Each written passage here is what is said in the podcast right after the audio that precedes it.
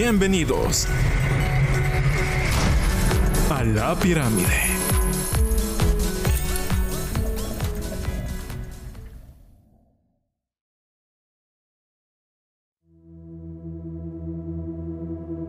Hola, ¿cómo están todos? Bienvenidos a este nuevo episodio de La Pirámide.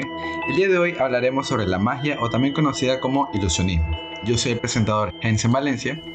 Hola a todos, yo soy Juan Diego Zambrano. Eh, hola a todos, yo soy Joan Tamba. Buenas, buenas, mi nombre es Alejandro Dueñas. Y este es el primer capítulo de la segunda temporada de La Pirámide. Cabe recalcar que aún seguimos en pandemia, por lo tanto la calidad de audio que tenemos no es la mejor, ya que cada uno de nosotros estamos en nuestras casas creando el mejor contenido posible con la mejor calidad posible. Ahora, para empezar, haremos una pregunta. ¿Qué es la magia? ¿O qué es ser un, ¿qué es ser un ilusionista? Primero que nada, les quisiera recordar que este es el primer capítulo de la segunda temporada de La Pirámide.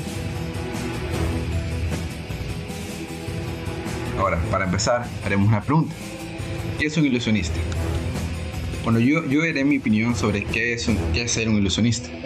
Un ilusionista alguien, una persona que tiene por ocupación la realización de trucos de magia ante el público. Mi nombre es Hensen y yo soy un ilusionista. No profesional ya que en sí yo no me dedico profesionalmente a esto de la magia, más lo me dedico como un hobby y se preguntarán por qué inicié en este mundo del ilusionismo. Pues compañeros, si me permiten, voy a contar algo de mi historia. Bueno, yo me dediqué a este mundo de la magia desde que tengo 10 años.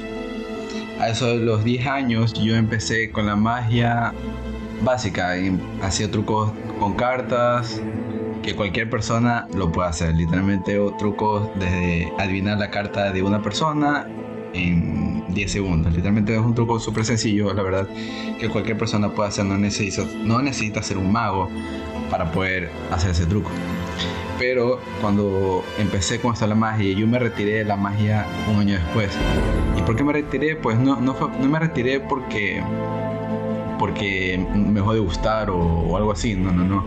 Yo me retiré de la magia por temas de estudio, ya que en ese tiempo yo tenía buenas notas y mis padres me decían que tenía que centrarme más en mis estudios que en otras cosas. Entonces tenía que hacer la que a mis padres.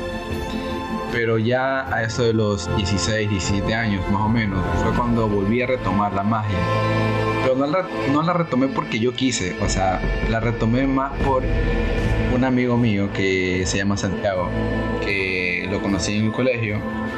Yo lo vi a él hacer trucos de magia en el colegio y fue como que, wow, o sea, en serio esto, eso, en serio esto aún existe, en serio esto lo tengo que volver a aprender.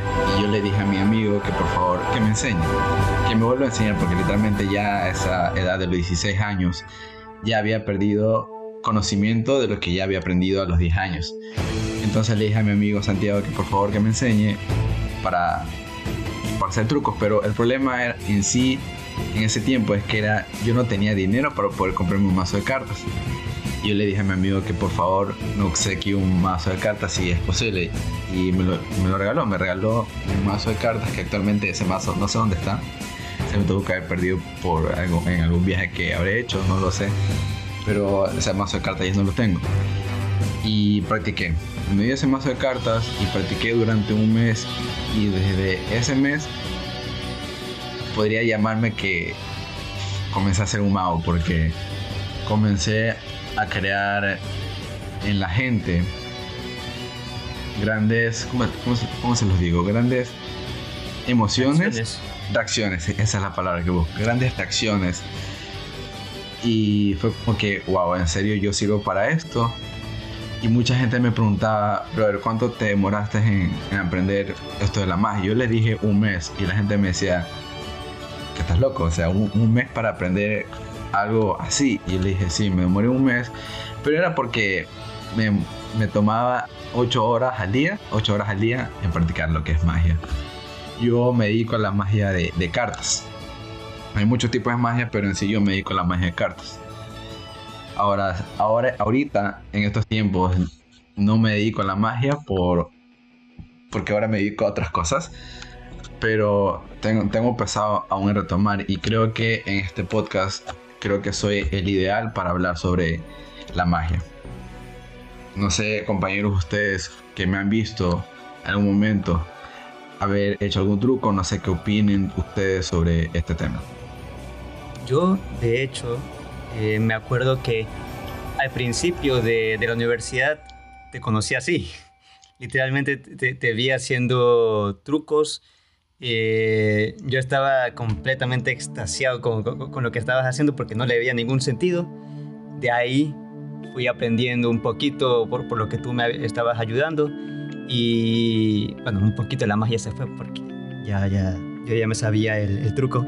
Pero la verdad es que creo que es la primera la primer persona que conozco que sabe tanto de magia, realmente. ¿Algún comentario, compañero Juan Diego? A mí me parece muy interesante eh, el hecho de que todo es magia porque, o sea, desde que te conozco eh, como compañero de clases en la universidad, eh, tú no me pareciste una persona que hiciera magia, digamos, por tu imagen física. Claro, es un prejuicio muy grande, pero me sorprendió eh, verte a ti que por lo general eres una persona callada, que se, eh, tú seas tan hábil eh, haciendo trucos y que te salgan de manera tan natural. O sea, quizás es un poco por tu personalidad callada que la gente puedes hacer que, que se distraiga fácilmente para generar una ilusión de una manera correcta, por decirlo así, pero es interesante igual ver eh, trucos cuando no te los esperas, ¿no? Claro. De hecho, al menos a mí me recuerda un poco a David Blaine, porque me di cuenta de que no sé si es que te has basado en, en, su, en su, forma de hacer magia, eh, pero me di cuenta de que él como que se mantiene muy, muy, ¿Serio? ¿cómo digo? O sea, no serio, sino indiferente. Como que muy indiferente a, a lo que hace, a, a, lo que él hace. Porque, por ejemplo, hay otro que está como que, ¿qué estás haciendo? ¿Qué te pasa? ¿Cómo, cómo estás haciendo eso? Y él simplemente está indiferente. Está viéndolo así como que, eh, como que fuera lo más normal, como que aprendiera a caminar, yo qué sé, algo tan, algo tan sencillo, algo tan común. Eh, no sé si te basaste en él realmente. Yo creo que sí, porque David Blaine es uno de mis magos que más amo en, todo esto que es magia. Me parece un mago súper bueno. Ha hecho cosas increíbles, aunque si bien es cierto, él se dedica, él, él más podría considerarse que es un mago de, de escapismo, que bueno, hablaremos sobre diferentes tipos de magia en el siguiente capítulo, pero en sí David Blaine se dedica más al escapismo. También se dedica a trucos cartas, pero en sí, lo que lo he visto, él ha hecho muchas cosas. Creo que ha hecho hasta incluso récords mundiales. de... Sí. Y él arriesga mucho su vida. Él arriesgó mucho su vida haciendo trucos de escapismo. Que me sí. parece que es un mago demasiado. Pero sí, otro nivel de, de increíble. De hecho, en un documental en Netflix, sí, como un documental en, en el que él iba, él, él iba a, a, la casa de varios famosos, eh, no sé si personas también en la calle, pero de varios famosos, y les contaba cómo es que hacía tal cosa, les hacía trucos y cosas así. Y de hecho, él, la magia, por lo menos en un truco, la magia no era magia, era real.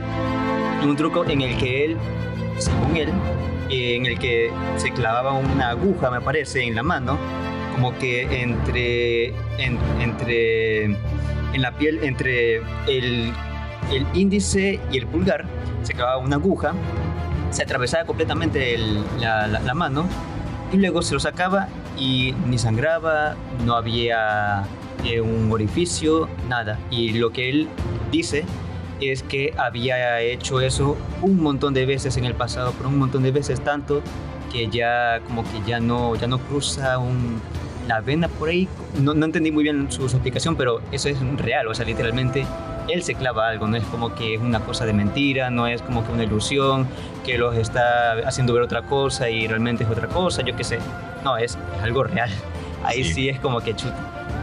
Te di toda la razón del mundo porque sé, sé, sé, he visto el video, sé cómo se hace y tienes toda la razón del mundo de, o sea, la verdad detrás de ese truco además, y es que se ha hecho tantas veces eh, eso de clavarse que ahora al hacerlo no siente nada de dolor. Y no, y no, solo en la mano sino en el brazo también. Hay un truco que que es el- prácticamente el mismo, se clava un fierro en el brazo y literalmente ese fierro cruza ese brazo, o sea, su brazo izquierdo creo que era, Ajá. no, el derecho. Y literalmente fue como que, brother, ¿cómo, que, cómo, cómo es que eso estás haciendo no, no, no te duele o no te sale sangre? Que, creo que es un truco que en mi opinión jamás lo haría, sinceramente.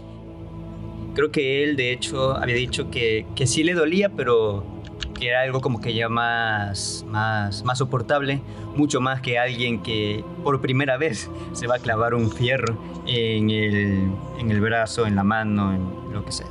Claro. Bueno, este, yo hay algo que quiero comentar y es que, como dijo Juan Diego, yo soy una persona como que muy callada. Ya, y bueno, sí, es verdad, esa es mi personalidad, yo soy algo muy callado.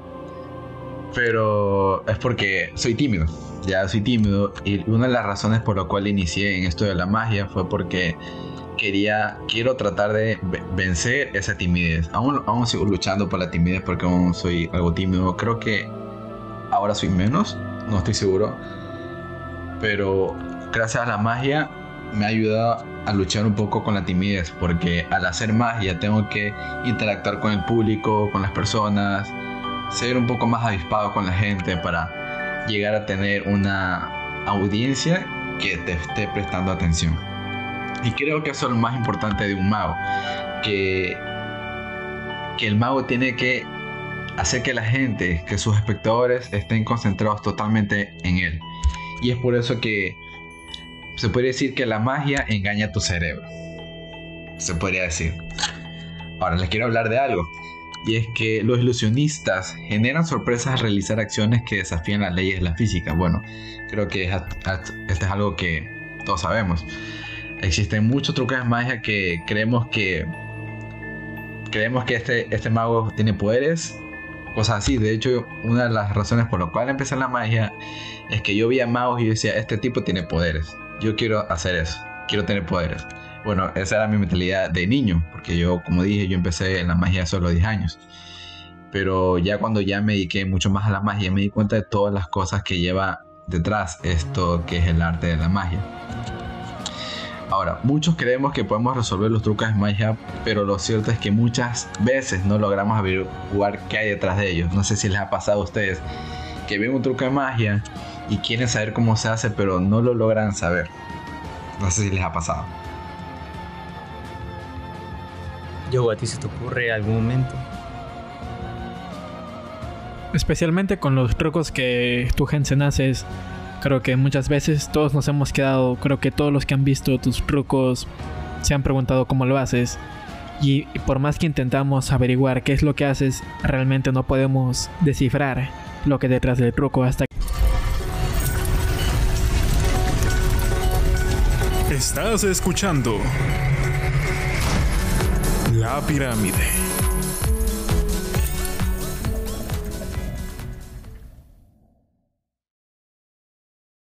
que tú lo tienes que explicar. Claro. ¿nos puedes contar sobre algún truco de los que se está refiriendo Joe? Claro, los trucos más básicos que he hecho a la gran mayoría de la gente, el truco de magia de adivinar una carta. Qué sé yo, yo le tengo un mazo de cartas, le pregunto a una persona, coge cualquier carta, coge cualquier carta del mazo de cartas y yo se la adivino. A ese truco se refiere. Uno de los, bueno, eso es uno de los trucos que podría referirse yo, eh, porque es uno de los trucos que más he hecho en mi época de la universidad, porque como dije en un principio, yo me dedico a la magia de cartas. Oye, cuando habías preguntado si es que nosotros en algún momento hemos estado eh, cuestionándonos eh, s- cómo es que se realiza un truco de magia, ¿te referías únicamente a los trucos eh, de magia con cartas o también como físicos, digamos? Bueno, Cualquiera. Cualquiera, sí, cualquiera. Yo cuando Ya, veo algún truco de magia. En algún momento yo... co- Continúa, continúa. continúa. Adelante. Ok, eh, lo, lo diré rápido. En algún momento yo con mis padres estaba viendo un video en el que a una mujer eh, le daban como que, como que, con una cortina la pasaban en, en espiral, en, en círculo, eh, lo pasaban la, una, la cortina para cubrirla y hacer que ella aparezca con otro vestido a cada rato. Eh, pasaba la cortina, la abrían y ella aparecía con otro vestido a cada rato. Y yo cada rato me ponía a pensar, ¿cómo es que hacen ese truco? Y me ponía a pensar ya hasta de forma científica, de forma clínica, como por ejemplo, yo estaba pensando, tal vez es con, ¿cómo se llama esto? Con la temperatura. Probablemente eh, con la temperatura se cambia el color de cierta forma, porque hay, por ejemplo, hay algunos vasos en los que tú le pones, yo qué sé, café eh, caliente y, y, como que cambia el, el, diseño del vaso, por ejemplo. Claro. Eh, pero realmente no tengo idea y es molesto. es molesto no saber cómo lo hacen. Claro, yo sí sé cómo hace ese truco. No, sé, no sabría si decirle, compañero, cómo se lo hace porque una serio? de las leyes de un mago es que no revelar los trucos que por alguna se le puede decir los trucos más pepas. Ya, yo considero que ese truco del cambio de ropa es un truco súper pepa, súper heavy de, de realizar es un truco que en realidad lleva mucha práctica. Yo lo he intentado hacer aquí en mi casa, pero es muy complicado. Muy complicado. Pero coméntanos, por porque aquí estamos para aprender, ¿verdad? Uno le puede decir, bueno, ya, ya lo dije, es un cambio de ropa. Es un cambio de ropa, literalmente. Eh, La ropa tiene otra ropa, o sea, ¿cómo lo explico? En su camisa, detrás de esa camisa tiene otra camisa, que solo ca- cambiarlo de lado ya tiene otra camisa diferente. Está cortada, creo, ¿no? Exacto. De cierta forma que se puede salir la camisa, pero muy rápidamente. Sí, ese, ese, ese, esa es el- la, la historia de ese truco. Chuta, La pero camisa tan está cortada. rápidamente. Pero si tiene muchas camisetas encima, no se vería bultoso. Pues, pero la distancia. Quiero una... La, la camisa debe ser fina. Para que- Ah, bueno. para poder engañar al espectador. Ya, pero eso es con una camisa. Y si es un vestido. Claro, el vestido es más fino, creo yo. Se puede hacer mucho. No, o sea, me refiero por lo largo. Ah. Eh, Tal vez, no, no, tal vez la, la parte de abajo del- de los demás vestidos es como que más corta, ¿sabes? Más corta y más corta y más corta, así no habrá chance para que aparezca, no habrá oportunidad para que aparezca debajo del vestido. Probablemente. Ahí sí no sabría decir porque yo sé el truco de la camisa. Es un cambio de ropa súper rápido. El del vestido creo que ya sería otra cosa. Ahí sí no sabría decir porque nun- nunca lo he visto. Ahora, hay algo que quería comentar, como dije hace un momento, es que cómo la magia engaña a tu cerebro. Bueno, incluso desde el truco más simple, utiliza principios neurocientíficos para engañar a nuestro cerebro de forma que no la podemos controlar. A pesar de lo que muchos creen, el cerebro no está diseñado para centrarse en dos cosas al mismo tiempo, por lo que los magos aprovechan de esto. Yo me aprovecho de esto, perdónenme que los diga, pero yo me aprovecho de esta situación cada vez que hago un truco de magia. Nuestro cerebro se centra en algo a partir de la teoría del movimiento, en la que la cosa importante es como si la iluminamos con un foco y el resto lo dejáramos en oscuridad. Esto permite a nosotros los magos que lleven nuestra atención a un punto y hagan otras cosas con el resto de, del campo, se puede decir, ya que para nuestro cerebro no está pasando nada. También nosotros los magos aprovechamos el efecto de desinformación. ¿Y qué, qué es esto del efecto de desinformación? Bueno, pues este efecto en sí significa que la información que se nos da después de un evento altera nuestra percepción del mismo, haciendo más posible realizar el truco completo. En otros trucos, por su parte, se aprovecha el marco de memoria de predicción del cerebro. ¿Y por qué digo esto? Porque nosotros, este, las personas, nosotros estamos centrados en una cosa, tenemos una sola orden, porque nos da el mago, y ya sabemos que, que eso está pasando. Pero en realidad no es así.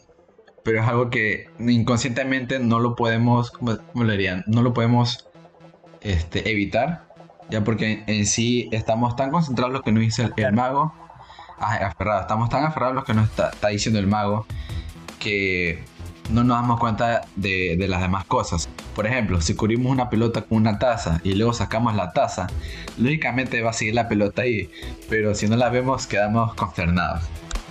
Esto es un truco de. La pelota que estoy haciendo ahorita es un truco de trilero. Bueno, los diferentes tipos de trucos lo veremos en el segundo capítulo de. de, de magia. Magia e ilusionismo. Mag- magia o ilusionismo, exacto. O sea, hablando de la parte de confundir el cerebro, puedes decir que de alguna manera eh, la función del truco en sí es eh, romper, digámoslo así, en la cabeza de, de la audiencia todo el desarrollo cognitivo de operaciones concretas. O sea, la capacidad humana de predecir o deducir un evento mediante causa y efecto. O sea, como tú dijiste, lanzó una pelota y la pelota uno espera que rebote, porque conocemos y hemos experimentado cómo funciona esa pelota, pero si la pelota eh, se rompe en el piso, eh, nos asustamos, porque Claro. nuestra realidad se desmorona. O peor aún, esas ilusiones que hemos visto últimamente en internet de eh, tortas que están, que tienen la forma de objetos ordinarios. Se presenta al revés. Objetos ordinarios siendo cortados para descubrir que era una torta, ¿no? Es una ilusión interesante. Claro. Creo que acabas de destruir mi de- desarrollo cognitivo. Bueno, yo sí la entendí. Yo sí la Sí. entendí. Pero sí, prácticamente es eso. Yo recuerdo que cuando yo hago un truco de magia, siempre hago lo posible en cada momento de, de distraer al espectador para yo hacer lo que yo quiero. Siempre lo hago. No sé si en algún momento se habrán dado cuenta, pero siempre lo hago. Es- y es difícil, creo que es difícil de darse cuenta. Creo que a mí me pasaba cuando yo no sabía nada de magia y la, gente me hacía un truco de magia. Me pasaba, me pasaba eso. Yo me decía, ¿por qué este tipo está haciendo esto? O otra cosa. Cuando yo hacía magia, aún así, qué sé yo, si un mago me hace un truco de magia, creo que aún me meto en el, pa- en el papel del espectador y aún así me impresiono porque creo que cada mago tiene su pizca Su estilo. ya, su estilo. Y creo que cada mago tiene su manera de cómo hacer que una persona se impresione por algún truco. ¿Sabes, sabes que de hecho, eh, ahorita que mencionas que tratas de hacer que las personas, que el espectador eh, se distraiga, me di cuenta, creo yo, que Shin Lim, eh, un ganador de... eh, no me acuerdo. De- ajá. eh, que, es- que es un mago. eh, de hecho, de cartas, creo que. No sé si es Sí. de, de, otra, de algún otro. de alguna otra parte de la magia, pero únicamente he visto de, de cartas. Eh, él utiliza mucho eh, sus, sus expresiones faciales, literalmente, para, Ah, para, para, para distraer a las personas. Eh, las manos, su movimiento también de, de su cuerpo, su, eh, cómo es que como que reacciona, como que como que sonríe, también a veces como que seduce, por así decirlo, con, con- con su mirada, por así decirlo, eh, a, a los, a los espectadores eh, para que se distraigan y lo, y lo observen a él y no sus manos, en varios casos. claro. Yo, yo, yo, yo conozco a Shin Lim, lo he visto muchas veces y, me fascinan los trucos de magia que él hace. Me parecen trucos súper increíbles. Él, bueno, esto lo, iba- a comentar eh, en el segundo capítulo, pero Shin Lim más se hizo famoso fue por un programa de televisión llamado Penn and Teller. Y, recuerdo que en ese en ese programa, no lo he visto, la verdad, no lo he visto, pero creo que ese programa en sí lo que trata es engañar a Penn Teller. Penn Teller, por si no lo sabían, son magos profesionales y la idea de ese programa es engañarlos, a ver si, si lo pueden engañar a Penn Teller, porque Penn Teller, como son magos profesionales, saben lo que hay detrás de ese truco. Y Penn Teller han destacado a Shimlin como un magos increíble. No sé si habrán visto algún truco de Shimlin. Yo les invito a que vean algún truco de Shimlin porque créanme que es un nivel de truco de cartomagia que es increíble. En la descripción les dejaremos algunos videos para que conozcan su, su arte, lo que es arte. Exacto. Ahora, algo más que quería este, hablar, y estos son preguntas que me surgieron para al momento que estuve escribiendo el guion de este podcast. Y yo tengo dos preguntas para mí mismo que voy a responder. Si ustedes, compañeros, tienen alguna pregunta que quieren hacerme, yo siendo mago, y quieren saber, yo se las responderé sin ningún problema. Bueno, una, una pregunta que tengo es si alguna vez te ha salido algún performance mal y si la gente se ha dado algún se ha dado cuenta de- del truco. Y es que sí, sí, me ha pasado que he hecho algún performance mal, eh, me ha sucedido varias veces y cuando me doy cuenta que esto pasa, muchas veces trato de arreglarlo en el momento. Creo que lo que hace un buen mago es arreglar tus... ah, ¿Cómo, cómo diría? Arreglar tus... Tus desastrosidades. Y- exactamente, intenta no decir alguna, alguna vulgaridad. Exactamente. Intento arreglar lo que hice mal. Siempre intento arreglar lo que hice mal para demostrar el nivel que tengo y, y demostrar que en un demostrar que que ¿cómo, le- cómo lo explico? demostrar que sí hay nivel, ¿ya?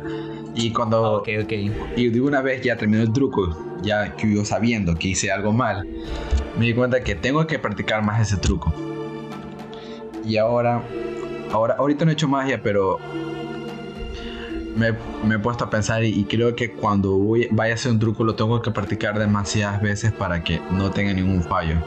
Me pasó una vez en un show de talentos que yo hice un truco de magia y me salió mal. Y la gente se burló de mí. Recuerdo Claro, que... los nervios. Eh, sí, los nervios. Era mi primera vez haciendo un truco de magia en un show de talentos. Y recuerdo que en ese tiempo a mí me dio un bajón. Claro. Pero bueno. Ahora, De hecho, de, de hecho creo yo que eso hacemos eh, todo el tiempo, de, con nuestro trabajo, nuestra o al presentar un trabajo, una tarea, un trabajo en la, en la universidad o ahorita mismo, de hecho, podemos ahorita arruinarlo, eh, tener una idea. Tú, tú ahorita mismo, de hecho, arreglaste una idea que tenías eh, porque se te, se te olvidó, no, no comprendiste bien lo que estabas diciendo o algo así. Hacemos eso todo el tiempo en el performance. Claro. Ahora, otra pregunta que, que, que, que podría decir. ¿Qué es lo que menos te gusta de ser mago? Bueno, yo soy un mago, podría decir que tímido, reservado en determinados momentos. Me ha pasado que a veces no quiero realizar magia y solo quiero ser Jensen Valencia. Quiero ser yo. Pero bueno, al tener una audiencia, una audiencia que te quiere, tienes que tener la mejor actitud posible, aún en situaciones difíciles, porque el público no le importa lo que, en cierta parte no le importa lo que te esté pasando a ti, sino más lo que quiere el público es querer reírse o querer entretenerse con tu magia. No sé, compañeros, si ustedes tienen alguna pregunta que quieren hacerme, yo siendo mago, se las podría responder sin ningún problema. Yo tengo una pregunta.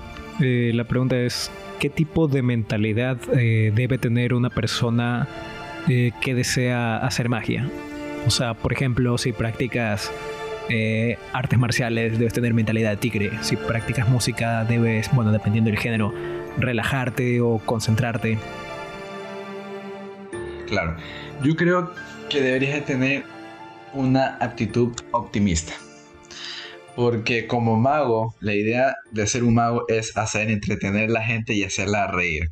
No puedes ser un mago y hacer que tu audiencia este, tenga miedo de ti. Podría, se lo podría decir. La idea de un mago es hacer que la gente disfrute lo que tú haces para que eso alimente al mago con buenas vibras, podría decir. creo que o sea creo yo que es que esta esta este no sé si decirle paralelismo eh, es correcto. Creo que un mago eh, podría asimilarse además de a muchas otras de a muchos otros muchas otras habilidades por así decirlo o profesiones puede asimilarse a un payaso. Porque un payaso lo que tiene que hacer es hacer reír hacer en varios casos, de hecho, en varios, en varios circos, eh, hacer sorprender al, al espectador y más que nada mantener la magia, por así decirlo. Y como habías dicho, eh, creo que esto ya es ya en general para cualquier persona literalmente, eh, siempre hay que disfrutar lo que se hace, la profesión que tienes. Claro. Sí, la, la idea de ser un mago, en, en mi opinión, es siempre tener la actitud positiva en cada momento, siempre este, darle buenas vibras a tu audiencia. Siempre, siempre, siempre. O sea, parecer alegre y un poco relajado para que la gente se concentre en ti, pero igual debes estar consciente de los pasos que tienes que seguir para que, para que tu truco se realice correctamente. Claro, eso ya, eso ya lo vas dominando con la práctica. Porque Claro. me pasaba antes que yo hacía un truco, pero solo me centraba haciendo el truco. Ahora ya puedo hacer un truco y a la vez mientras estoy haciendo el truco puedo hablar, hacerle conversación al, al espectador, porque la idea de un buen mago es hacer conversaciones con el espectador mientras tú estás haciendo el truco, porque eso demuestra que hay conexión entre los dos. Mucha interacción. Porque si haces un truco, si haces un truco y no conectas con el espectador, como que no hay tanta gracia, no hay tanta interacción. Pierde, pierde ahí, pues se puede decir nivel en un mago. Un performance, una presentación. Ha de ser difícil eso porque si no te das cuenta de, de, la, que- de qué tan conectado estás con, con tu audiencia, con tu espectador o espectadores, eh, si no, no les estás prestando atención, ellos capaz que eh, se concentran demasiado en tu truco y pierde la gracia de la ilusión. O simplemente a veces pasa que no entienden el truco, no entienden qué pasó. Entonces tienes que estar concentrado en tu audiencia mucho. Claro. Debe dar miedo. ¿Qué tan seguido tienes que actualizarte? Digo, cuando haces, cuando haces un truco muchas veces llega un momento en el que llega a ser ya aburrido. O sea, ¿qué tan frecuente tienes que tú actualizar tus, tus trucos? ¿O qué tan frecuente un mago debería actualizarse? Bueno, yo me he dado cuenta cuando yo he hecho trucos de magia, mis amigos me dicen, oye, ya he visto ese truco muchas veces, quiero que, quiero que hagas algo más diferente, algo, algo mucho más diferente. Y me, y me ha tocado actuar en, el, en ese momento, hacer algo diferente con ese truco. Recuerdo una vez que hice un truco de magia a un amigo mío. Y el truco en sí era hacer, apa- no, aparecer, ¿qué estoy diciendo? Era adivinar una carta que él había escogido un truco súper sencillo, pero él me dijo que él quería algo más, él, él quería algo mucho más diferente. Recuerdo que en ese tiempo tuve que actuar al instante. Recuerdo que actué al instante y le dije, ¿sabes qué? Pues algo diferente con el mismo truco. Lo que hice fue básicamente adivinar la carta, pero esa carta que él había escogido apareció en otra parte de la habitación. ¿Qué? Recuerdo que cuando yo se lo hice, vi su reacción y fue como que. No, no, lárgate, lárgate. Literalmente me dijo eso, lárgate, sal de aquí. fue como que al instante. Creo que respondiendo a la pregunta de yo, ¿qué tanto te tienes que actualizar? Creo que depende de la situación. Yo en ese momento tuve que hacer, actualizar mi truco al momento para agarrar aún más la atención del espectador. Pero ahora, si tu pregunta es, eh, eh, qué sé yo, estoy en mi casa y me pregunto, quiero hacer un truco, algo más diferente, creo que dependería mucho. Creo que diría que un mes. Si me doy cuenta que un truco está siendo muy repetitivo, eh, lo intentaría actualizar en un mes haciendo algo diferente. Siendo lo mismo, pero algo mucho más diferente. Como yo lo dije, el truco, la primera variante fue adivinar la carta del espectador. Pero la segunda variante, que fue por la razón que él quería que haga, que quería que lo actualice, fue hacer aparecer la carta de él, de él en otro lado. ¿Y cómo haces eso? ¿Y cómo, cómo haces eso? ¿Cómo haces aparecer una carta en otro lado de la habitación? No, no, es, No, que, es que no te lo puede decir porque es el mago. No le preguntes. Sí, la verdad es que no lo, no lo quisiera revelar porque parece, parece de locos el truco, yo sé, pero no, no, no lo podía revelar. Chanfle, me quedé con la curiosidad. El man es cerrado como archivos del gobierno, Área 51. Eso no lo, va- no lo vas a decir más tarde. Fuera del programa. Puede ser, ¿no? obvio. Quizás, a lo mejor. Bueno, creo que ya estamos en el tiempo. Sí. Bueno, este, chicos, muchas gracias por haber escuchado el podcast. Esta es solo la primera parte de magia e ilusionismo. La segunda parte tocaremos el tema de diferentes tipos de magia que hay y sobre diferentes magos que hay. Espero que les haya gustado mucho el podcast. Recuerden que nos pueden escuchar en Spotify, en, en Anchor, en Breaker, Google Podcast, Overcast, Podcast, Radio Public y Spotify. ya estamos en algunos lados. Muchas gracias. Y nos vemos en la próxima. Hasta luego. Chao. Cuídense. Gracias.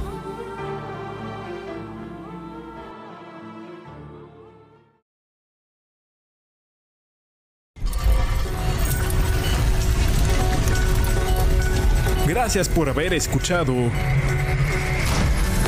La Pirámide.